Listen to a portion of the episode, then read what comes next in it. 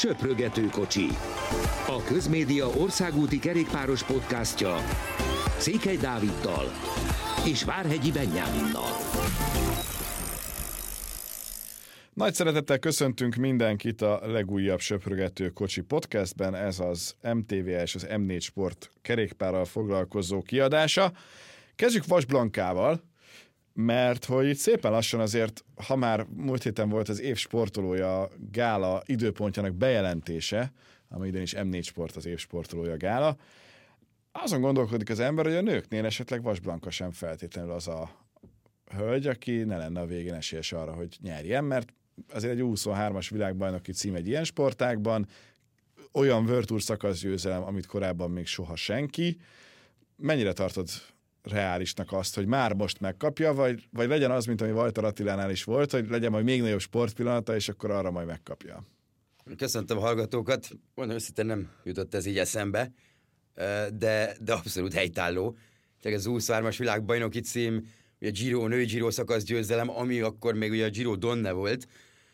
Érdekesség ugye, hogy össze, összevonják, tehát ugyanúgy az RCS sport alatt lesz a, a női Giro d'Italia a 2024-től, de, de abszolút benne lehet. Nyilván jövőre van egy olimpia, szóval, szóval ott pedig Blanka még nagyobb eredményt is hozhat, de egy olimpia évében azért nehéz, mondjuk, hogyha teszem azt nem olimpiai bajnok vagy, hanem idézőjelben csak második vagy harmadik, akkor, akkor úgy, úgy ezt megszerezni, mert, mert azért a magyar sportolók mostanában, meg az elmúlt időkben azért kitesznek magukért, tehát mindig találsz nagyjából olyat, hogy olimpiai bajnok, ez most csak azért jutott eszembe, hiszen tényleg megkezdődött számára is egy teljesen más az országúton túli versenyidőszak, és azonnal arról beszélhetünk, hogy már van is sikere, ez 20 órával ezelőtti hír gyakorlatilag, ami, ami azért nagyon-nagyon bíztató az egész, egész szezonra figyelemmel és, és előre gondolva, mert ez tényleg azt jelenti, hogy ilyen C2 kategóriájú viadalon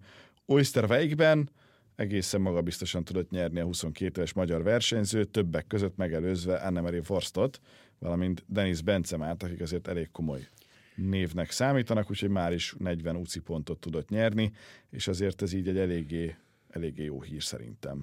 Igen, meg nagyon fontos szerintem neki a jó kezdés. Ez ugye terepkerékpár hivatalosan, hogy esetleg. Nála azt se tudod, melyik sportákban indul gyakorlatilag. Ez most hegyi kerékpár, terep, terepkerékpár, amit cyclocrossnak is hívhatunk, vagy éppen országúti. Igen, ezt a terepkerékpár jelzőt mindig nehezen tudom hol rakni, még nem vagyok hozzászokva. És, Pedig a, a célt magát, hogy magyarosítsunk, azt abszolút mértékben adom. Így van, de minden esetre, ha emlékszünk, azért a tavalyi szezonja nem sikerült jól terepkerékpárban. Ugye, hogy sok volt a betegség, emlékszem, hogy ilyen november-december körül kifejezetten hát sok... a VB-re is már úgy utazott ki, hogy reménykedtünk egy nagy eredményben, aztán a koronavírus kicsit másként gondolkodott erről. Igen, ezzel ugye nehéz, nehéz számolni, meg, meg azért ők azért sokkal rosszabb időbe versenyeznek, tehát ez, ez jobban, jobban ott van a mezőnyben, meg több rá az esély. Minden esetre, tehát ahogy említettem, a, font, a jó kezdés az fontos volt, mert tavalyi szezon nem jött össze, és tavaly nagyon sokat vártunk szerintem, meg ő is többet várt nyilván magától, mert a tavaly előtti év pedig, pedig kifejezetten jól sikerült, ugye jól emlékszem, hogy világkupa győzelme is volt, szóval Szóval mindenképpen, mindenképpen biztató. Ha jól tudom, a mostani világkupa sorozatot kettő hét múlva fogja megkezdeni. Úgyhogy ez így már önmagában extra, és gratulálunk neki. Beszéljünk a másik magyarról, aztán utána majd a többi versenyről is, hiszen Fetterelik is egy eléggé sűrű hetet produkált, és volt egy-két egészen biztató megmozdulása. Ha valakinél szerintem nála bánja azt az ember igazán, hogy vége a szezonnak. Ez teljesen biztos, hogy így van. Megmondom őszintén, hogy arra szerdai Veneto klasszikra igazából egy unalmas verseny volt, tehát ezt ki kell, ki kell jelentenem, hogy nem igazán történt semmi az utolsó körig. Szóval arra kevésbé emlékszem, ott először 20-at írt, hogy 21-et a kométa, de nem azon a helyen végzett Erik, hanem jóval hátrébb. De, de sokkal inkább fontosabb volt a tegnapi verseny, a, bocsánat, az volt a Veneto klasszik tegnap, és szerdán volt a Giro del Veneto, két külön versenyről beszélünk, két külön egynaposról, ugye a Veneto klasszik, ami, ami tegnap került megrendezésre, és az utolsó olasz öm, országúti hát verseny volt, most igen, országúton zajlott 90%-ban, de, de ez a hát Olaszországban szerintem ilyen, én nagyon kíváncsi, hogy az olaszok hogy, hogy mondhatják a, az utolsó előtti emelkedőnek a nevét, ami Diesel Farm, ez a, ez a neve. és azért, mert Filippo Pozzato, aki ezt a versenyt egyébként rendezi, vagy szervezi, ugye ez volt a harmadik kiadása, egy World Tour versenyt szeretne csinálni, neki nagyon-nagyon jó barátja a Diesel ruhamárkának a tulajdonosa és alapítója. És, Mi fusi, és, mi, és mikor letérnek egyébként a főútról, tehát miután megcsinálták a körpályát, azután mennek a Diesel farmra, ami az úriembernek a hátsó kertje gyakorlatilag. Tehát egy ilyen privát részre mennek be, és az az utolsó egy kilométer 10% emelkedő, ahol, ahol a legfontosabb dolgok eldőlnek általában ezen a versenyen, vagy az kiderül, hogy kik, kik harcolnak a győzelemért, az, az azért az egy hátsó kertbe van, tehát egy privát részen, egészen, egészen hihetetlen ö, történet, és hát ugye ez nem egy ö, aszfaltozott emelkedő, hanem, hanem sokkal inkább ilyen, ilyen murva, ö, szerű, nem tudom, ugye előtte a versenyben van kockakő is, de, de tényleg ilyen Paterberg, Kemmerberg, ilyesmi emelkedőket képzeljünk el, ami, ami nagyon durván meredek. Szóval, szóval ez egy kifejezetten jó verseny, és, és ugye Eriknek az volt a feladata, hogy, hogy hát nem, nem itt az utolsó 10-15 km, hanem ilyen 30-40-nel a vége előtt agresszív legyen. Egy támadással ment el, amiben Natnel Tesfacion és Milán Mentem volt még vele, és erre ugrottak fel formolóék, és, és Erik után az egyik koszkaköves emelkedőn szakadt le a, a, a formoló oldáni Tesfacion hármastról. Az volt a feladata, hogy egy picit megnehezítse a versenyt, mert Vincenzo Albanézének az utolsó versenye volt a, az Eolo Kométában, és vele szerettek volna jó eredményt elérni. Hát ez mondjuk 11 lett, de Albanézének nem volt jó napja, tehát a maximumot kihozták. Erik pedig ugye így zárta a, a, a szezonját, de hát ugye még nem tér haza, hanem, hanem egy szponzori kötelezettségnek kell meg, ö, ö, eleget tennie, nem csak nekem, a csapattársainak is, méghozzá Máltán. Ugye, alá figyeli valaki, vagy követi eléggé az Eurokométát, akkor azt láttuk, hogy ugye ez a Visit Málta, tehát a Máltai Turisztikai Hivatal gyakorlatilag, vagy turisztikai uh, intézmény, intézet, uh, ugye főszponzora lett, tehát ott van a mezen, a, és ugye Máltán azért többször volt már edzőtáborozni a, az Eoló idén, Erik még nem, szóval, szóval gondolom nagyon várja ezt is. Reméljük eszik pár kagylós tésztát, mert az ott eszeveszettől finom. Na és akkor a többi versenyre rátérve, hiszen azért itt most jó néhány volt még, nyilván a legfontosabb szerintem az, hogy a Chrono de Nationon meg tudták verni Remco Evenepult. Az azért egy teljesen váratlan es- eredmény és esemény az én szememben. Joshua Tarling tudta ezen a 45,5 km hosszúságú időfutamon 13 másodperccel megelőzni Remkót, ami mindenképpen egy, egy komoly meglepetés. Bissegger, Cavagna, Bjergez volt a további sorrend, és azért ők már több mint egy percet kaptak, tehát nem is kis különbséggel ez azért az Ineosnak egy eszeveszettő jó hír lehet, hogy van egy 19 éves versenyzője, aki, aki ilyenre képes időfutamon. Igen, Josh Starling brit időfutambajnok felnőttben. Ugye a fiatalok... Európa bajnok is? Igen, a fiatalok összetettjét nyerte a, a Valloni körön. Világbajnoki bronzérmes felnőtteknél időfutam. Európa bajnok, ugye van World győzelme időfutamban, a, a, a Renevi túron, ugye a belga körön, vagy Benelux körön, ahogy korábban hívták és, és most ez, hát csak Ganna verte meg őt kétszer, Remco Evenepoel egyszer, és, és Mats Pedersen egyszer időfutamon idén, ugye az még az Etoile de Bessegen volt, tehát az ott a nőtt fél évet. Igen, hát Állingnak szerintem az, az első versenye volt a profik között, és ha emlékszünk arra az időfutamra, ami, ami most már minden évben használnak, azt mondom, hogy hú, de várom az Etoile de Besses februárban van, én szeretem azt a versenyt, de, de ugye ez egy emelkedős, hát gyakorlatilag a várhoz mennek föl, tehát az nagyon nem egyszerű a vége, bár ez egészen brutális, ahogy, ahogy Josh Starling megy időfutamon. Én mondom őszintén, annyira nem lepett meg, miután az Irehoz kiírta, hogy nye, megnyerte, én írtam, hogy már nem is meglepetés, annyira.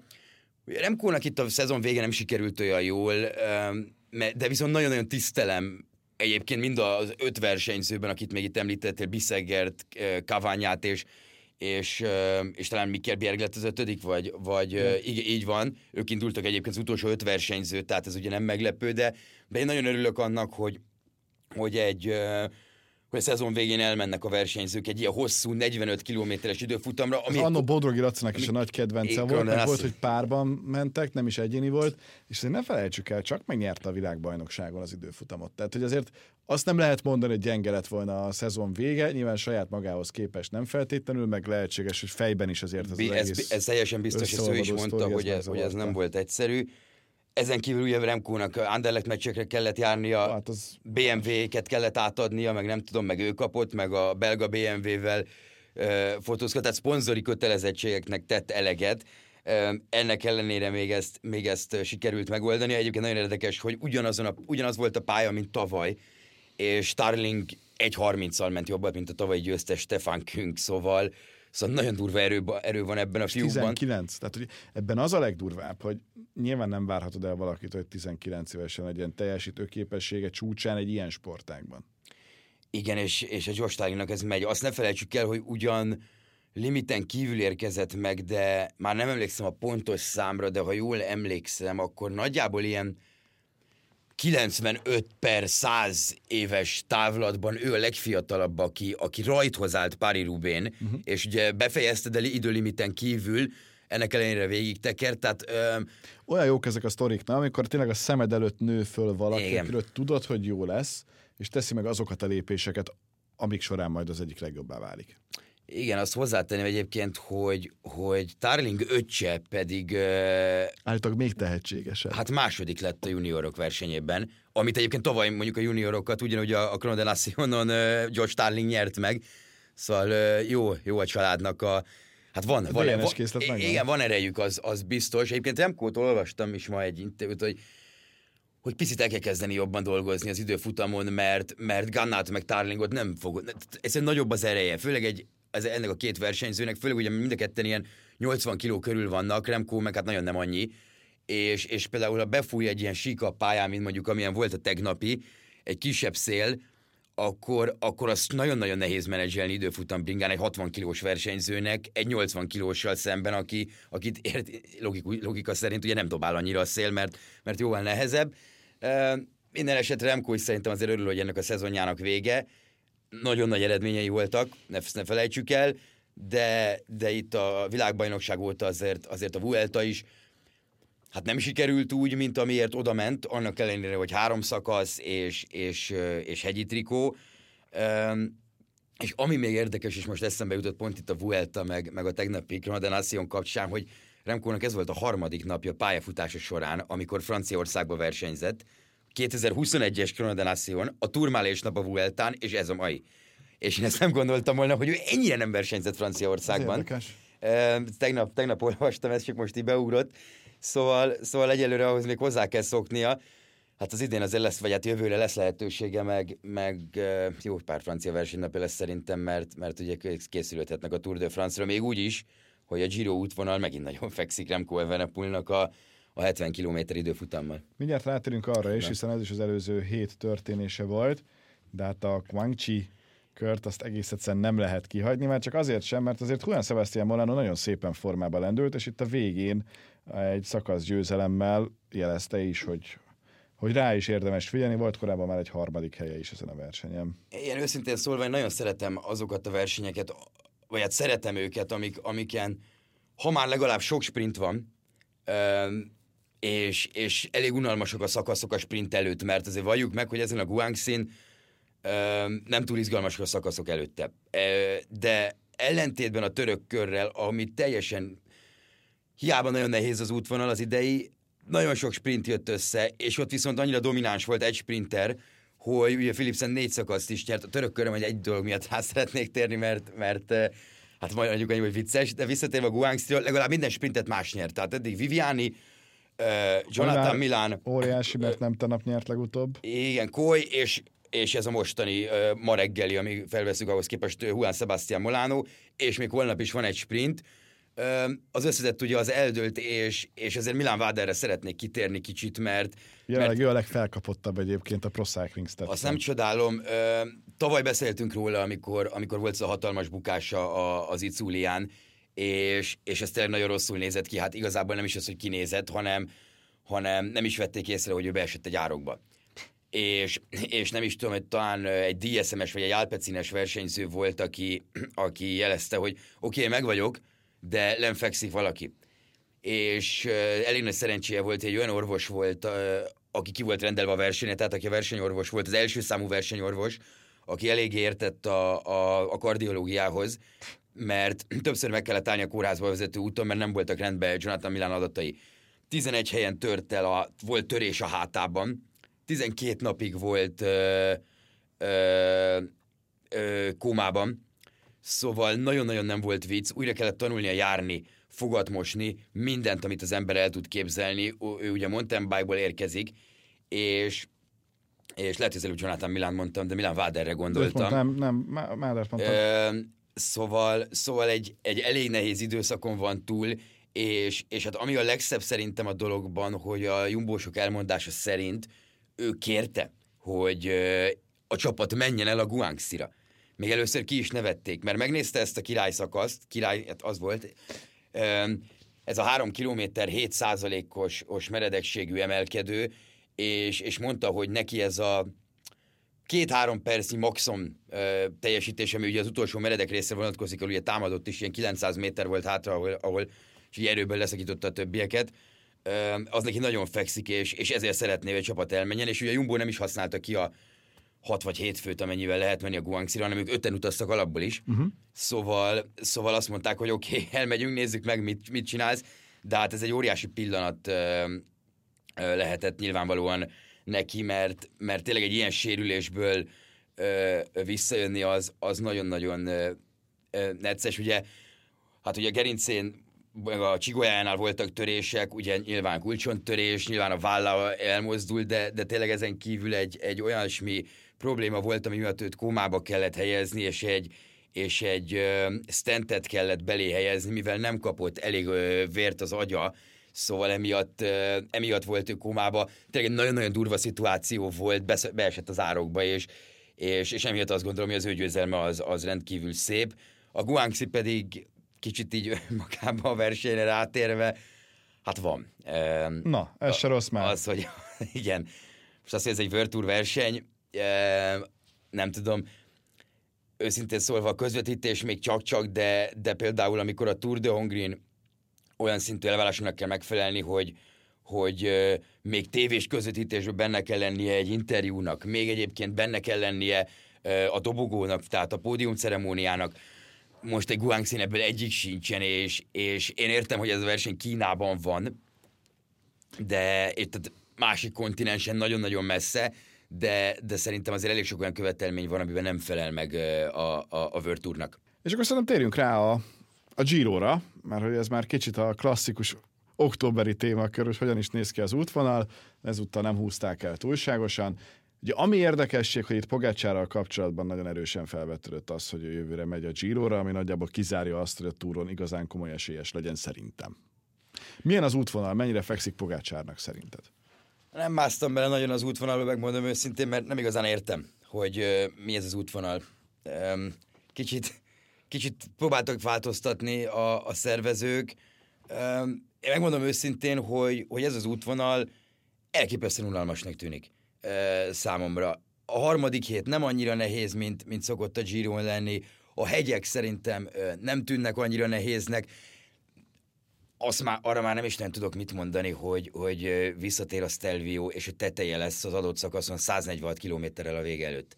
Szóval mi, mi az értelme ennek? De a Giro az elmúlt két évben arról beszéltünk mindig, főleg októberben, amikor nagyon vártuk, hogy jó útvonal kezdődjön a verseny, hogy atyám, ez mennyire jó lesz, mert az utolsó másfél hét brutálisan nehéz. Emlékszünk, mind a két verseny milyen volt, katasztrofálisan unalmas volt. Az elmúlt hat Grand Tourból az volt a kettő legrosszabb. Ez, ez teljesen biztos, az a két Giro. A 2022-es és a 23-as. És pont ezért, mert olyan szinten védekezővé tették így a harmadik hét miatt, hogy 22-ben elég volt az, hogy, hogy, hogy Jai Hindley, jól emlékszem, a, a, a fedája utolsó 5 kilométerén győzte le Richard Carapaz-t, itt pedig Primoz Zsoglice az utolsó időfutamon, a 20. szakaszon. És gyakorlatilag ez a két emlékezetes pillanat van nyilván kis túlzással, és nem megbántva a, a többi szakasz győztes, vagy a versenyzőket, akik végigmentek, de így, így távlatban, ha visszanéz az ember, akkor abszolút ezekre fog emlékezni. Mint mondjuk, ha megnézzük a, a túrt, meg a Vueltán, hogy mik történtek, a Vuelta se volt az tavaly túl jó, de mondjuk az idei az abszolút emlékezetes maradt több szempontból is, a túrokról pedig nem is kell beszélni, mert, mert uh, minden napra emlékszik az ember, akár egy évvel visszamenőleg is, hogy, hogy minden másodikra, hogy mi történt, mert, mert minden szakasz nagyon-nagyon fontosnak tűnt. Tehát a Giro ezt próbálja, hogy, hogy kicsit változtat, látványosan rövidebbek a szakaszok, én nem tartom hogy nagyon fontosnak, bár el szoktam azért mondani, mert megjegyzem általában a, a, a max szintkülönbséget, tehát amennyit összeadva 21 szakasz alatt a versenyzők mennek, és a Giro az elmúlt 10 évben, vagy talán 2010 óta az összes három hetest egybeszámítva ez a legalacsonyabb, valamilyen 40-41 ezer méter. Ami azért még mindig nem kevés. Igen. Lesznek nagyon-nagyon nehéz napok, ez egyértelmű, de, de ahogy Nibál is mondta, a 15. szakasz, a Livignói, ami, ami szerintem abszolút a király szakasz lesz, öm, az, az abszolút, tehát lehet, mert már akkor eldől a verseny, mert tényleg a harmadik, nehéz nem, harmadik hét nem tűnik annyira nehéznek. Ami viszont nekem tetszik, hogy a nehéz hegyi szakaszok elé rakták az időfutamokat, méghozzá, ha jól emlékszem, mind a két esetben előfordul, hogy pontosan egy nappal előtte, ami azt jelenti, hogy mindenképp támadásokat kell, mindenképp támadni kell a hegyeken, nem lehet ezt a ezt az állóháborút játszani, amit játszott Gerent Tomás és Primoz Zsoglic az idén, hanem, hanem egyszerűen aki meg akarja nyerni ezt a versenyt, annak, annak nagyon-nagyon fontos lesz az, hogy, hogy vagy jó időfutamos legyen, ha pedig nem, az akkor pedig kreatív legyen és támadjon, plusz nagyon nehéz lesz a verseny eleje, tehát itt az első, második, harmadik szakaszra gondolok, meg igazából ugye a komplet első hét nem tűnik annyira könnyűnek, Ö, szóval, szóval arra is megpróbáltak rámenni, hogy, hogy már az elejétől kezdve nagyon jó formába kell legyen egy, egy olyan verseny, tehát az a versenyző, aki összetettet szeretne nyerni, vagy összetett, összetettért megy oda, összetett helyezésért, nem is feltétlenül győzelemért. Szóval megvan ennek a, megvannak a, a proérvek, meg a kontraérvek is, hogy miért jó, miért nem jó. Ez tényleg egy olyan pálya, ami, ami, amit abszolút a versenyzők fognak eldönteni, hogy, hogy azt fogjuk mondani, hogy jó, vagy azt fogjuk mondani, hogy nem jó.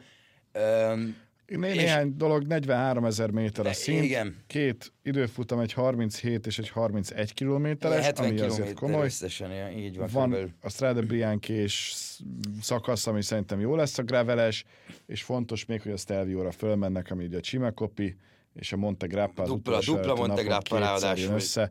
Ebben is vannak azért jók. Tényleg, amit te mondtál, én azzal maximálisan egyetértek néha kevesebb több, és a Giro az elmúlt két kiírása során egyértelműen ezt mutatta, hogy papíron úristen, de jó szakasz, aztán nem történt semmi. Itt szerintem ez lehetséges pont, amit te mondasz, amiatt, hogy a, az időfutamok kialakítanak egy olyan helyzetet, amiatt kell támadni, nyilván a fordítottja is igaz, hogy így viszont valaki, aki jól áll az időfutam után, majd lehet, hogy csak védekezni fog, de ezt mindig utólag tudjuk megmondani, és mondjuk azt, hogy na, a másik mennyivel jobb lett volna. Igen, és amit még kérdeztél az előbb, hogy, hogy Pogácsár fekszik neki nyilván az útvonal, nem gondolnám, hogy a Giro nagyon ezt ráírta, hogy most akkor talán Pogácsárnak ide kell jönnie, megvan rá az esély. Igazából ugye az nem lett igaz, hogy ott volt a sajtótájékoztató, nem volt ott, de, de mindenképpen, mindenképpen, ugye az UAE-nak már ha jól tudom, pont formuló nyilatkozta tegnapi győzelme után, hogy ő amúgy megy nyaralni, meg ő egyébként nem is folytatja a csapatnál, hanem Movistarhoz kerül, de, de hogy ugye csapatoknak ilyenkor azért van egy ilyen szezon utáni edzőtáboruk, edzőtábor, hát inkább egy ilyen csapatépítő. Hát az új keretnek egy csapatépítő. Igen, olyasmi, azért nem sokat edzenek, meg nem úgy, és utána mennek csak el pihenni.